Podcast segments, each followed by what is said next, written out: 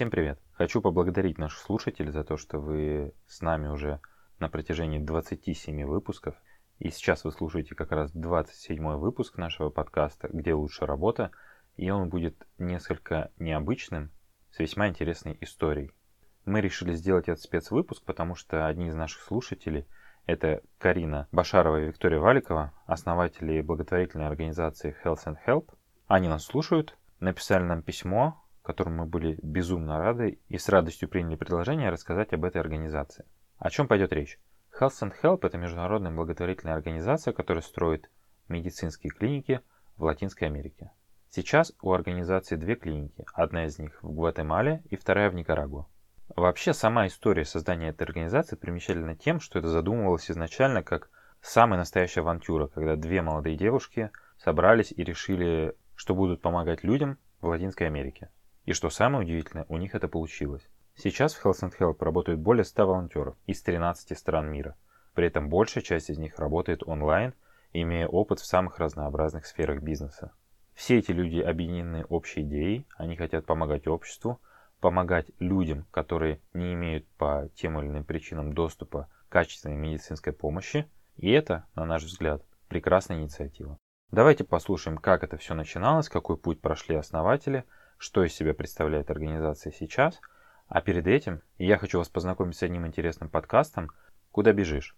В нем Иоланта Вашкевич пытается разобраться с проблемами современных молодых людей, а именно с профессиональным выгоранием, погоней за успехом, усталостью, переработками и многим другим.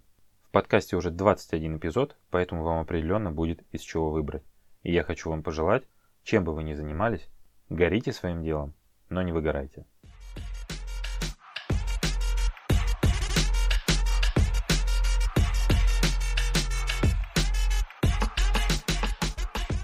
Всем привет! Это подкаст «Где лучше» и мы его ведущие Евгений Зинченко и Анна Минаева. В этом подкасте мы общаемся с представителями разных профессий, чтобы узнать у них, как построить свою карьеру, сколько можно заработать, какие бывают сложности и что мотивирует. Слушайте наш подкаст на всех платформах. Если вы слушаете его на Яндекс Музыке, нажмите кнопочку «Нравится». Если слушаете на Apple Podcast, поставьте звездочку, а еще лучше напишите комментарий, нам будет очень приятно. А еще можете подписаться на нас и наш подкаст в соцсетях, ссылки есть в описании. Вика Карина, привет. Привет. Привет. Расскажите нам, пожалуйста, поподробнее про себя, как вы начали заниматься этой деятельностью, что она из себя представляет и чем ваша благотворительная организация занимается. А, Еще раз привет, меня зовут Вика, я одна из основательниц и очень люблю Латинскую Америку. Попала туда абсолютно случайно изначально и занималась похожим тем, что мы делаем сейчас, да, работала в благотворительной клинике, но на другие организации в разное время. Сначала все было, э, началось с Гватемалы, самая первая была моя страна, потом был Гондурас, потом был Гаити. И по специальности я врач-инфекционист, и у меня есть дополнительная еще специализация по тропической медицине и организации здравоохранения. И вот меня мотало по разным миссиям, по разным странам. И мотало бы, наверное, так дальше, если бы в один прекрасный момент я не вернулась в родную Уфу и там не встретила Карину. Вот. И это была, на самом деле, очень счастливая встреча, потому что с этого момента началась такая реальная работа. Если до этого это все была работа на дядю, и она, ну не то, что она мне не нравилась, мне вообще всегда очень нравилось работать, и там в государственных клиниках и в России я работала, мне нравилось, и на другие проекты работала, мне нравилось. Но везде как-то я искала не то, что искала. Везде видны были какие-то очень большие косяки, очень большие прям недостатки того, что можно вот исправить и вот прямо здесь, прямо сейчас. И у меня не было таких полномочий, потому что я была рядовым врачом. И вот мы познакомились с Кариной, и Карина сказала, мы можем построить наш собственный рай на земле. И мы начали уже, э, вот буквально с нас двоих началось, начался уже наш собственный проект Health and Help – и давай, Карин, тебе флаг. А, но встреча, правда, была такая судьбоносная. Мне тогда было 17 лет, я училась в школе, жила в Уфе, и очень не хотела идти по такому стандартному пути, универ, работа, и мне хотелось сделать какие-то более крутые масштабные проекты и вообще как-то изменить мир. И я вот прям, ну, где-то на подкорке у меня всегда была мысль, что вот я это ищу, я этого хочу, и тут я встретила Вику, а, в очень подходящий момент. И она в первых буквально там пяти минутах рассказала о том, что она хочет построить клинику в Гватемале. И мне показалось, что это то самое, что я ищу. Я сказала, давай. Мне кажется, Вики так никто до этого не говорил. Скорее, наоборот, крутили пальцем у виска. И мы с ней, в общем, начали работать. Я пришла к ней на следующий день домой и сказала, давай писать план. Вот, и мы совершенно не представляли, как строить клиники, потому что она была просто врач, а я была просто школьница. И, в общем, как-то у нас получилось. Было много энтузиазма, много идей. Не было денег, не было волонтеров, не было вообще ничего. А я смотрела видео, где вы как раз рассказывали, Вика, там ты на видео, как там пакеты с вещами, которые, да, сдавали, чтобы какой-то первоначальный финансовый фонд создать. Как, как, как вообще это стартовало вот физически? Мы изначально делали много ошибок. И вообще, мне кажется, это очень было круто, что у нас все было не гладко, потому что если бы у нас изначально все было как по маслу, то мы бы, наверное, и подумали, как это у нас было ложное представление о том, что все это легко, благотворительность это легко, э, я не знаю, основать э, какую-то действующую организацию это очень просто, но мы прям делали ошибку на ошибке, то мы, я не знаю, что бы мы ни начинали, у нас было огромное количество идей, из них там 9 из 10 разбивалось о камни, но мы такие, нормально. И мы привыкли, поэтому мы привыкли, в принципе, достаточно много работать, но вот про как раз сборы одежды, сборы медикаментов, еще что-то, то есть мы действительно очень много принимали, очень много чего-то просили, того, что мы потом понимали уже спустя несколько лет, то, что это все было не нужно, то, что все это было, наверное, лишнее, нужно было концентрироваться на чем-то другом. Но начинали мы, вот как ты говоришь, то есть в разных направлениях, и искали людей, и искали средства, и делали сайт и делали разные там краудфандинги на разных платформах и пытались э, в разные страны ездить и искать там доноров. Вот. Но самое первое, мне кажется, что мы сделали, это мы поняли, что нам нужна команда и нам нужны деньги. И ну, собственно, до нынешних пор вот эти две вещи не изменились. То есть нам до сих пор нужны волонтеры, и нам нужны постоянно средства. Карин, скажешь пару словечек? Да, я думаю, что правильными решениями изначально у нас были и, и правильные решения тоже. А, мы начали рассказывать про эту идею. А, Вика начала выступать а, с лекциями о тропической медицине, рассказывать всякие байки про свою работу, где она там работала, какие там люди, пациенты, и в конце мы всегда говорили, а мы вот еще хотим клинику в Гватемале построить. тут люди такие, чё? Но почему-то как-то они загорались этой идеей, они приходили волонтерить, то есть, э, ну, тогда еще нам нужны были волонтеры, которые работают онлайн. В принципе, они нам сейчас нужны. У нас огромная команда онлайн волонтеров. Вот, то есть э, многие люди там переводили, писали тексты, не знаю, там рассылали везде объявления, и так далее. А, это были наши вот такие маленькие шаги к большой цели, потому что за счет вот этого пиара, за счет вот этого популяризации этой идеи, хотя вообще ничего не было, ну, кроме вот того, что мы хотим это сделать, а, мы, да, мы много про это рассказывали. И следующий шаг наш был это сбор средств на краудфандинге, на бумстартере. Мы поставили сумму, по-моему, в миллион двести. И мы думали, что мы вообще ничего не соберем в России, потому что, ну, в России с благотворительностью сейчас уже намного лучше, но тогда, в 2015 году, все было совсем не иначе, вот, и, конечно, мы не рассчитывали, что нас вообще кто-то поддержит, но люди начали давать деньги, мы собрали средства на первый этап, И дальше уже как-то все закрутилось, нашли волонтеров для стройки, потом Вика полетела э, выбирать место для клиники, это тоже отдельная история. Вот, и мы собирали еще и сделали еще один сбор, и, в общем, так как-то по крупицам собрали нужную сумму. Ну, конечно, этих денег тоже не хватило, и мы как-то все решали на месте. А сколько у вас вообще времени прошло между тем, как у вас эта идея появилась построить клинику, и между тем, как вы, ну, образно говоря, заложили первый кирпич в фундамент этого здания? Мне кажется, мы познакомились, вот Карина лучше, мне кажется, помнит, но где-то в августе, да? Да, в августе 2015 мы познакомились с Викой, начали сразу эту идею как-то мозговать, и заложили мы первый кирпич в июне 2016 года. Ну, почти год у нас ушел на то, чтобы подготовиться. Еще мы очень долго искали место для клиники, потому что тоже непросто. То есть это не так, что ты тыкнул «хочу здесь клинику» и построил.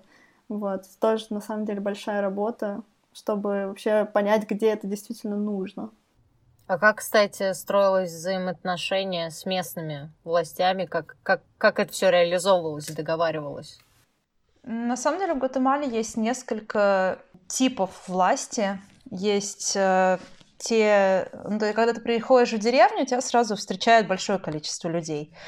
И так как в Гватемале до сих пор живут потомки индейцев майя, то они тоже включены в систему, у них э, своя так скажем, ну это не каста, но в общем у них свое сообщество, и они тоже имеют силу. И вот получается, у вас есть э, товарищи, которые так называются алькальди, это мэрия, которая назначается государством. У вас есть кокоды, это те люди, которых избирает сама деревня. И получается такие, типа совет деревни самоназначенный. Вот. И есть э, шаманы и майянские вот эти вот товарищи, которые защищают культуру майя. И, собственно, мы были знакомы изначально именно с ними. Через другую волонтерскую организацию, каким-то вообще левым образом мы познакомились вот с шаманами, там чуть ли не самым главным шаманом нашего региона. И мы ему рассказали про свою идею, он такой, ну вы молодцы, и он такой еще предприимчивый дядька. Там у них шаман это как бы не основная профессия, он такой шаман-электрик, короче. У него электри... этот, э, электром там мастерская по каким-то там ремонту чего-то, проводку типа здесь одной рукой проводкой, второй, в общем, в бубен. Вот. Но э, он вообще такой молодец, он говорит, да, ребята, это нам надо, клиники нам везде надо. И они начали с нами ездить вот по всем как бы окрестным деревням, которые там были. Но мы тоже, мы не можем же ездить во все деревни, которые они хотят, поэтому изначально мы ходили в Министерство здравоохранения гватемальское и просили нам откартировать грубо говоря, где у них там сухие коридоры, да, это где э, постоянно засуха, где чаще всего люди болеют, где выше всего материнская смертность, детская смертность, другие какие-то показатели, ну, плохие. Вот. И, собственно, мы уже вот там, где эти вещи сходились, мы э, туда ездили вот с этими шаманами, они нас представляли, и у нас был целый ряд там условий, какое место нам нужно было, чтобы там не было других каких-то пунктов помощи медицинской, чтобы у них было место под клинику, чтобы было далеко ехать от больницы, чтобы достаточно было населения.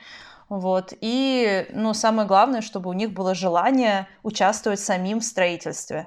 Потому что мы строили клинику вместе с местными, то есть они работали на стройке, и теперь они очень сильно этой клиникой дорожат, очень сильно защищают. Вот и нас, и врачей наших, и всех наших волонтеров. А у клиники есть какой-то профиль по лечению? Или это все подряд? У нас, э, ну да, у нас общий врачебный профиль. Это значит, что мы лечим э, взрослых, детей, э, беременных, тех, кто не хочет быть беременными, да, у нас есть программа по контрацепции. Мы делаем э, малую хирургию, без, э, которая не требует общего наркоза. Делаем некоторые манипуляции, зубы вырываем, у нас есть э, там ряд оборудования, ультра, допустим, УЗИ мы делаем, ЭКГ, некоторые анализы. Но по факту, если сопоставить с чем-то, что есть в СНГ, что есть в России, это ближе всего к фельдшерско-акушерскому пункту. То есть, что стоит, ну или раньше, как минимум, стояло в деревнях э, больших, крупных райцентрах. Примерно такое. А ты говорила по поводу того, что было много ошибок на пути. А какие, какие именно возможны и какие, наверное, были страхи в любом случае перед, ну, в процессе?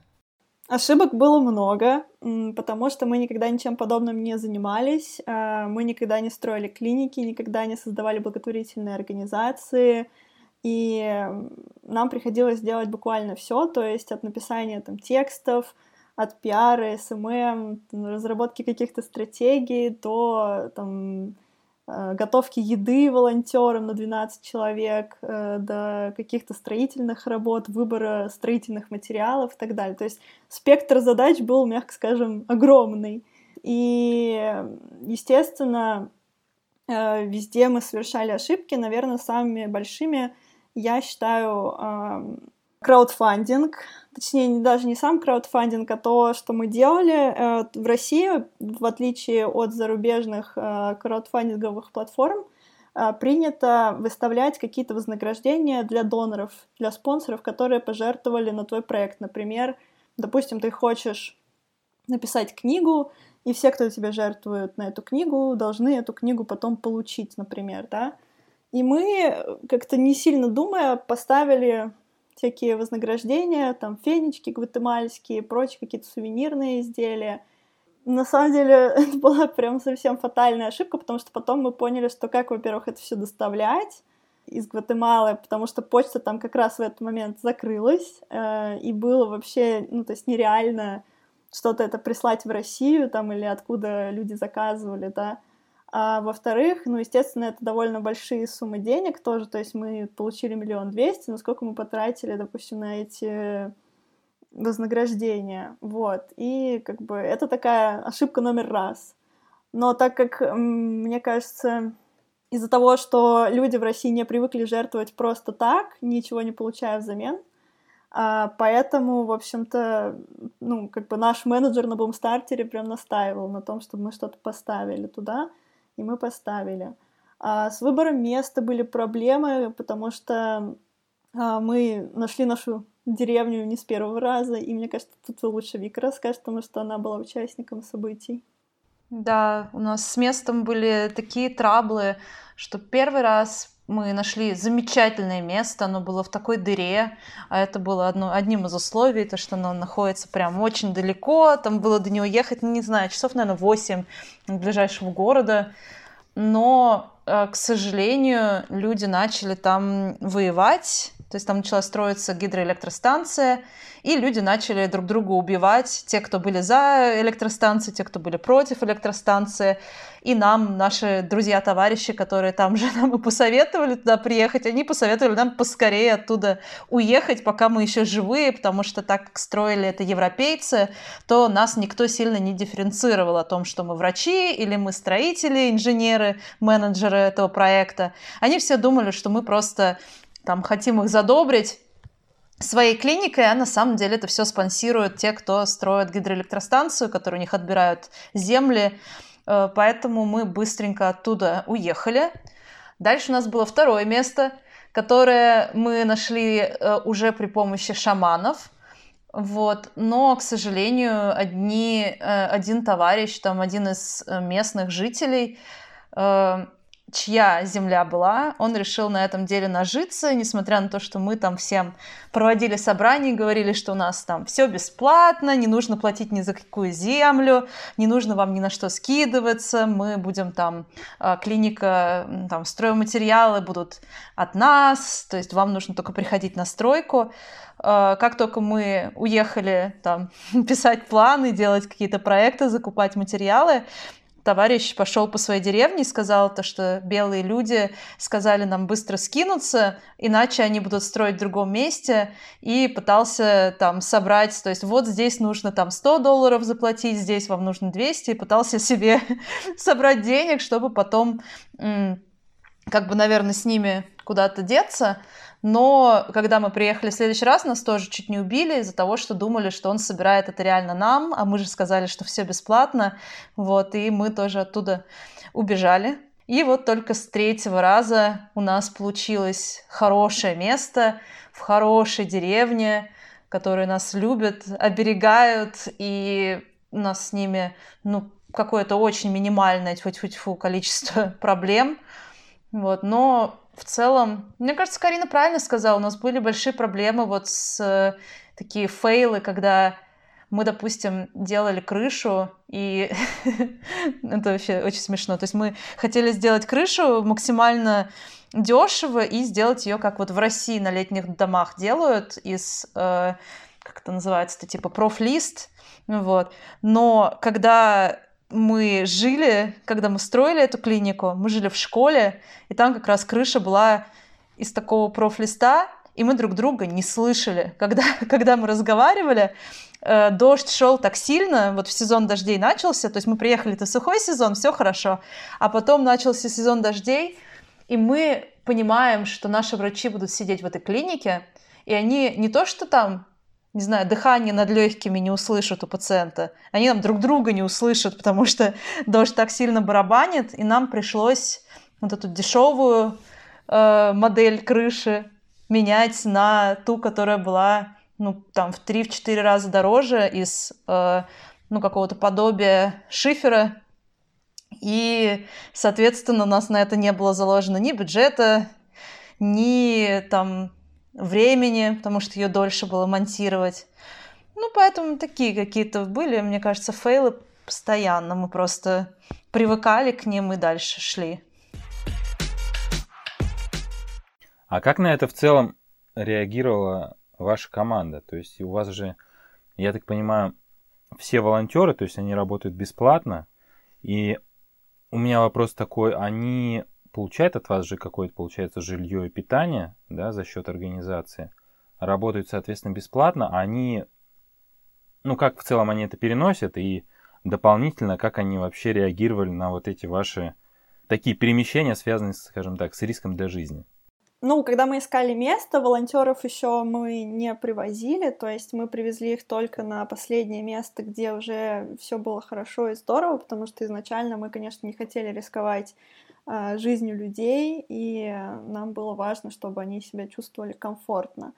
Наши условия были очень спартанскими, суровыми, ужасными. В общем, можно много эпитетов подобрать. Сейчас э, все намного э, комфортнее, и волонтеры живут в тепле, едят э, хорошую, нормальную еду, а тогда было совсем не так а, так как у нас было очень мало денег, прям критически, а, то помимо того, ну, то есть, да, мы предоставляем волонтерам питание, и жили мы, соответственно, в школе, то есть, которую нам выделили, там, кусок школы, а, где учатся дети. Это было тоже очень тяжело, потому что дети приходили в 6-7 утра и начинали кричать, заглядывать в окна и пытаться нас разбудить. Волонтеры вставали злые и шли на стройку.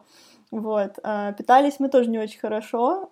Питались в основном рисом э, с капустой почему-то, потому что там была дешевая еда. Еще я описала очень много компаний, э, которые производят еду, и одна компания, EcoFood, согласилась нам пожертвовать еду, только она была вся просроченная.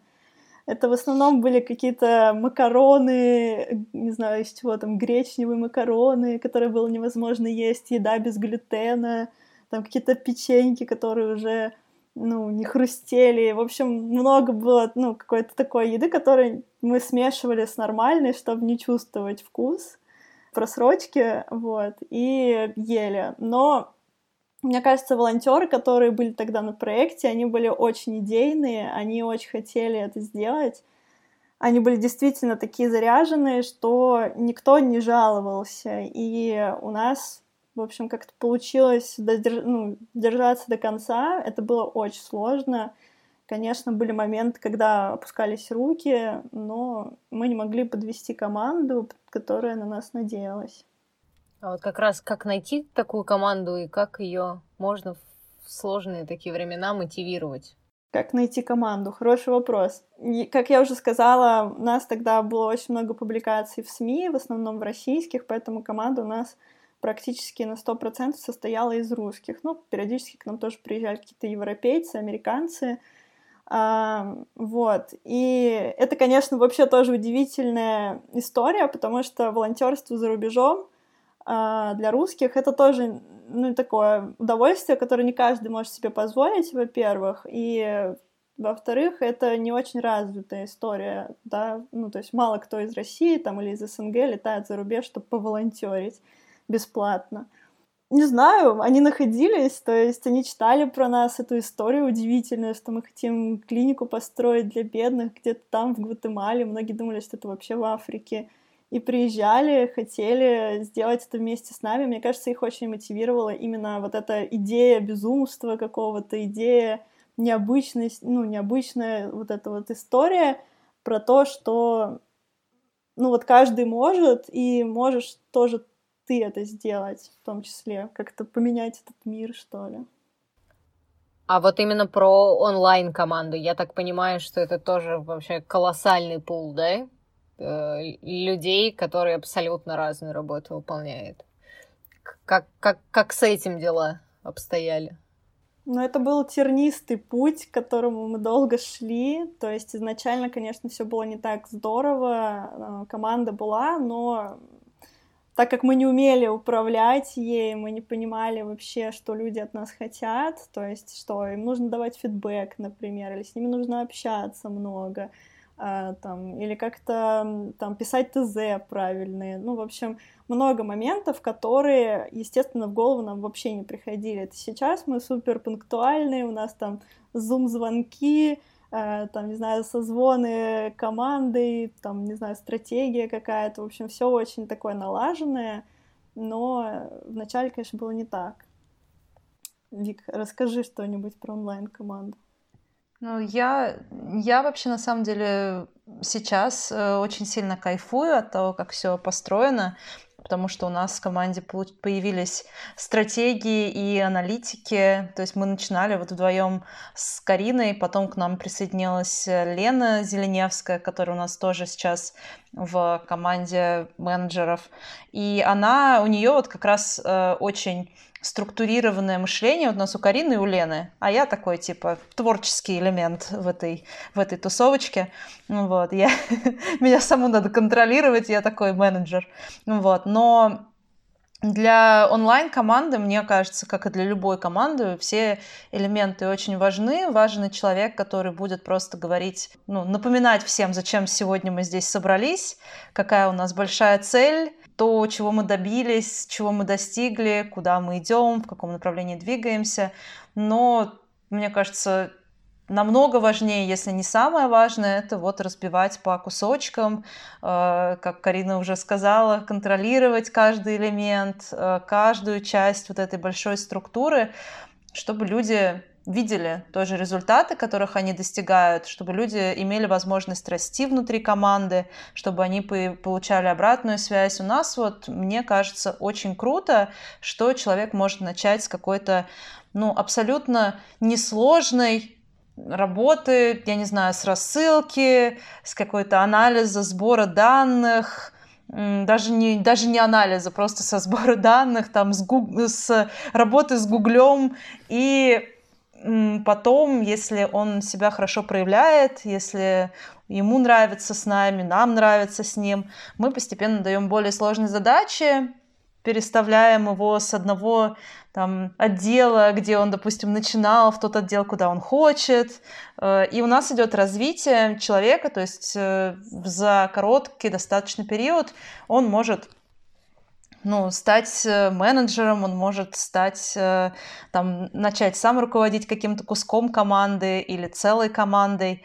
И мы прямо видим примеры. Мне кажется, это очень хороший показатель того, что и людям нравится у нас, и мы даем им возможности этого роста, И в целом, что идея и наша миссия, и то, как мы видим вообще все, что происходит, оно близко. И я не знаю, мне кажется, это очень круто, и если все там страдали в карантин о том, там, вот, коронавирус, э, как там собираться, как же работать без офиса, вот мы люди, которые всегда работали без офиса, у нас нет, у нас невозможно собрать, э, у нас в команде сейчас 50 человек с лишним в онлайн-команде, и они живут я не знаю, сколько мы считали, мне кажется, там что 12 или 13 разных, э, разных уголков этой планеты. То есть у нас есть люди, и которые в США работают, и в Европе работают, и по всему СНГ, и в Латинской Америке. Поэтому тут как бы в офис не соберешься, но это и хорошо. Мы, в общем, нас э, не вот онлайн команду коронавирус, наоборот, мне кажется, улучшил, подбодрил. А с офлайн, конечно, были есть большие проблемы, потому что мы, э, то есть границы закрывались, волонтеры были отрезаны от цивилизации, до сих пор некоторые остаются отрезаны от цивилизации, донации не ввести, пожертвований мало. В общем, ну, есть какие-то, конечно, проблемы, но вот именно в онлайн мы счастливы. А, хотел спросить, э, чем в основном занимаются вот эти люди, 50, э, получается, человек, который у вас на онлайне работает. И второй у меня вопрос, э, какая у них э, занятость? То есть они стабильно там работают по 8 часов в день, грубо говоря, по 8-10, или они подключаются опционально в зависимости от задач. Меня это просто почему интересует, потому что если это волонтеры, то они работают бесплатно. Они каким образом, точнее, на что вообще волонтеры живут? Давайте я отвечу на этот вопрос. У нас, во-первых, а, сейчас очень четкая структура, есть а, разные отделы, в которые ты можешь податься как волонтер, если ну, в них есть открытые вакансии. Это отдел пиар, это отдел SMM, отдел переводов на русский, английский, испанский языки. Это отдел грант-райтинга, то есть это люди, которые пишут, подаются на гранты, фандрайзинг, а, финанс-аналитика, рекрутинг и подготовка волонтеров к поездке. Что у нас там еще есть, Вик? Школа испанского. Вот, ну то есть, может быть, я еще что-то забыла. У нас много, на самом деле, а, направлений, и каждый человек, приходя к нам, мы всегда его... Во-первых, у нас большой этап собеседований, то есть у нас для офлайн волонтеров три собеседования, а то и четыре — а для онлайн-волонтеров одно, и плюс еще тестовое задание всегда идет. То есть э, мы всегда спрашиваем мотивацию волонтера, зачем он пришел, почему он хочет работать именно с нами, чем он хочет заниматься, как он хочет развиваться. То есть потому что у нас он может получить тот опыт, который он, может быть, не получит э, в реальной жизни, потому что без опыта на работу не берут. Вот, а у нас можно. И, конечно, по времени тут все очень гибко, зависит от вакансии. Какие-то вакансии можно тратить там 5 часов в неделю, какие-то вакансии там 10-15 часов в неделю. И вот, в принципе, я думаю, это такой порог уже. Дальше, если люди работают э, больше 15 часов в неделю, значит, они, в принципе, не, ну, как бы они не знаю, домохозяйки, или у них нет основной работы, и они готовы сейчас посвятить свое время э, нам, вот, ну, обычно такого не бывает, потому что к нам, кстати, очень часто приходят специалисты из большого бизнеса, из больших корпораций, то есть это люди, которые, там, не знаю, работают в Кока-Коле, условно говоря, и они просто решили, ну, как-то перейти немножечко в некоммерческий сектор, им интересна благотворительность, и они хотят себя попробовать в чем-то новом, вот, и мы им эту возможность даем, и мне очень нравится, что у нас в принципе, работают, ну, прям реально крутые профессионалы, то есть это не люди, которые я ничего не умею, и я просто тут мимо проходила. Это действительно ну, люди, которые получают большие деньги за свою основную работу, например. Организационный вопрос. Через что вы все это контролируете? Мы пользуемся доской Trello. А, нам, нас не очень устраивает, но, к сожалению, у нас пока нет денег на какую-то программу а, более крутую, да, где будет все более структурировано. Поэтому Trello нам, ну, в принципе, пока хватает, но мы все-таки ищем другие альтернативы. А мы пользуемся Google календарем. Это вообще must-have, потому что у нас есть Google календарь общей команды, где каждый человек может зайти, посмотреть, если кто-то, ну, допустим, ему нужно созвониться или там устроить какую-то встречу, и вот он открывает этот календарь и видит, что этот человек в этот день, например, в это время занят или не занят. Вот, он может к нему обратиться. Мы тоже периодически шерим свои личные календари, чтобы все были в курсе, потому что это очень важно. А мы пользуемся Doodle. Это такая платформа, где, если тебе нужно назначить звонок, особенно если это в разных часовых поясах люди находятся, то ты устанавливаешь, допустим, время, э, которое они могут выбрать, и все участники проставляют, которое им удобно. И дальше ты смотришь, э, где все там, в общем, замэтчились, и назначаешь в это время звонок. А, вопрос такой, наверное, часто задаваемый в тему благотворительных и прочих организаций. Это как отличить нормальную организацию от мошенников? И как вы объясняете, например, это людям, либо тем, которые жертвуют вам деньги, либо волонтерам, а, у кого-то же наверняка такие предубеждения бывают. Как вот, например, если я хочу кому-то пожертвовать деньги или поучаствовать в волонтерском проекте, как мне понять, что это действительно реальные люди, а не просто с меня хотят деньги стрясти? Мне кажется, очень важно доверять э, в первую очередь, э, то есть доверять, но проверять. Мне кажется, это легко увидеть по э, социальным сетям, организации, хотя, ну, понятно, что все можно подделать, и точно так же, как и документы можно подделать, и отчеты можно подделать. Мне вот самой всегда ближе, когда люди постоянно рассказывают о том, что они делают, э, когда про них есть документальные фильмы отснятые, когда про них постоянно выходят там свежие статьи, когда к ним приезжают блогеры и снимают на там месте то, что они делают.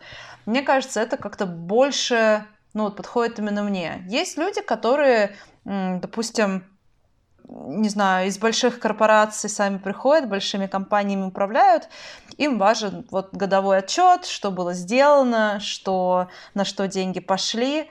Вот мне сложнее самой лично, наверное, вот э, сборы индивидуальные как-то проверять и верить им. Поэтому, мне кажется, даже если там человек решается пожертвовать там на онкобольного ребенка, еще куда-то лучше все-таки делать это через фонды, у которых есть э, тоже все то же самое перечислены, да, отчеты, э, какие-то бумаги, документы. Вот, но я говорю, все это сложнее сделать, если ты работаешь в Гватемале, да, потому что у нас и бумаги, и документы, там никто не читает на испанском, допустим, поэтому мы стараемся вести свои социальные сети нормально, у нас постоянно все волонтеры, которые на проекте, мы очень сильно поощряем, когда они ведут собственные блоги, когда они сами публикуют э, там, что у них происходит в своем там инстаграме или еще каких-то соцсетях, вот. Но в целом у меня, конечно, очень такая философская позиция, что если ты отдаешь на благотворительность, все-таки это вот в момент, когда ты решаешь деньги отдать, это делает тебя лучше как человек, а дальше это уже на совести других людей, что с этими деньгами происходит, потому что даже если ты будешь очень сильно пытаться отследить, что и как было потрачено, что куда было сделано, это, ну, мне кажется, абсолютно не всегда можно сделать. И, ну, мне кажется, вот можно выбрать свою любимую организацию, им, им помогать. Многие приходят к нам, допустим, если у них э, ребята, друзья, там, родственники, знакомые знакомых у нас работали или работают, были на месте, они им рассказали, вот они про нас узнали, и они решили помогать именно нам. И спонсоры, ну вот мы, допустим, всегда говорим, ребята, там приезжайте в гости, заходите в клинику, смотрите, как мы работаем, смотрите там, общайтесь с пациентами, можете поговорить с деревней, можете поговорить с волонтерами. И мне кажется, вот это очень круто, когда двери открыты, можно прийти посмотреть. Ну, это вызывает доверие и, ну, мы как бы к нам приезжали люди, которые были настроены, так скажем, не очень доброжелательно изначально, то есть они хотели вот нас поймать, но потом как-то прониклись обстановкой и, наоборот, написали там хорошие статьи. А, кстати, какая самая большая у вас была сумма пожертвований единоразовая? Ну, у нас было на вторую клинику нашу в Никарагуа. У нас было единовременно, мне кажется, 500 тысяч рублей за вот э, от одного человека. А, ско- а сколько у вас клиник, получается, если у вас еще в Никарагуа есть? Две. Две. Мы, мы плавно переходим к следующему вопросу. А что у вас дальше? Какие вы цели перед собой ставите? Какое развитие видите? Да. Ну, давайте я про планы скажу. То есть вот у нас как гватемальская клиника у нас была таким запланированным с Кариной ребенком, а вот никарагуанская у нас был как такой внезапный, внезапный наплыв страсти на побережье Никара... Никарагуа под океанические волны. Мы такие, блин, ну там серьезно, там такая деревня, что там нету ни электричества, ни воды проточной, ни вот, блин, шалаши эти вместо домов, ни дороги нет, вообще ничего нету. Даже школы, у них у школы стен нету. Ну и вообще все плохо.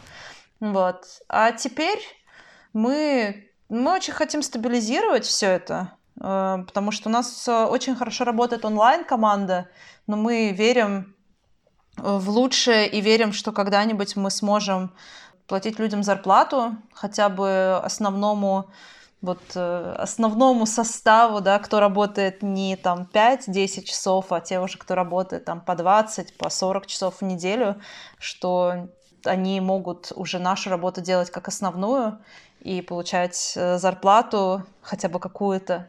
И очень э, хотелось бы, мне кажется, чтобы у нас не было перебоев не только с основными медикаментами, потому что сейчас у нас более-менее нормально, то есть у нас есть лекарства, те, которыми мы лечим большинство ежедневных, так скажем, стандартных заболеваний. Базовые медикаменты у нас есть, очень редко бывают с ними перебои, но есть огромное количество лекарств, которые, которые стоят дороже, а, которые очень сильно сокращают продолжительность жизни, с которыми людям, людям очень трудно э, справляться, они реально дорогие. Очень бы хотелось, конечно, чтобы у нас было больше денег, и чтобы мы могли нормально вести все свои программы, увеличивать количество там, сервисов, да, там, услуг, которые мы предоставляем.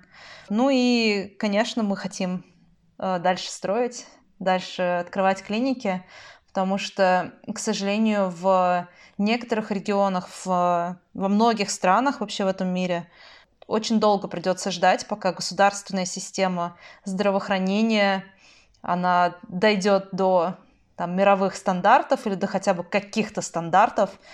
И, ну, можно ждать этого там и 50, и 100 лет, и 150 лет в каких-то странах.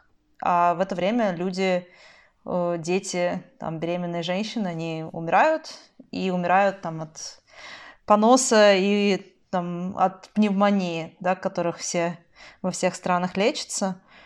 Поэтому мы верим, что мы сможем продолжать делать то, что мы делаем, и лучше это делать. Блин, это очень крутая история. Истории в целом. У меня больше нет вопросов. Я реву. Это прям очень вдохновляюще. Вот Аню мы уже вдохновили. А Аня скоро уже поедет. Да-да-да. А так всегда случается. Все, кто с нами интервью делает, они потом обязательно хотят поехать. Так что welcome. А, то есть вот почему вы нам написали, понятно. Да. Бесплатная рабочая сила.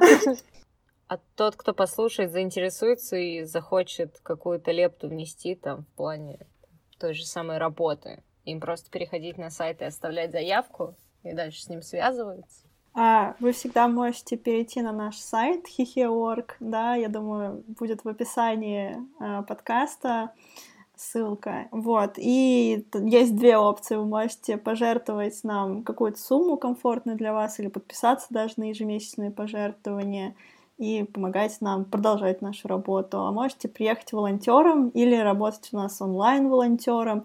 А все вакансии есть а, на сайте.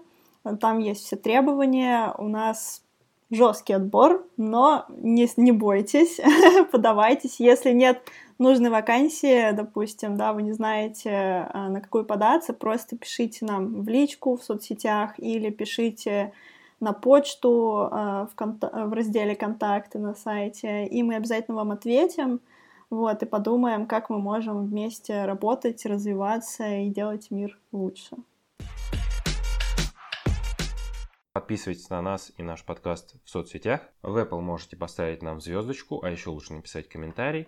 В Яндекс Музыке можете поставить нам сердечко. До скорых встреч!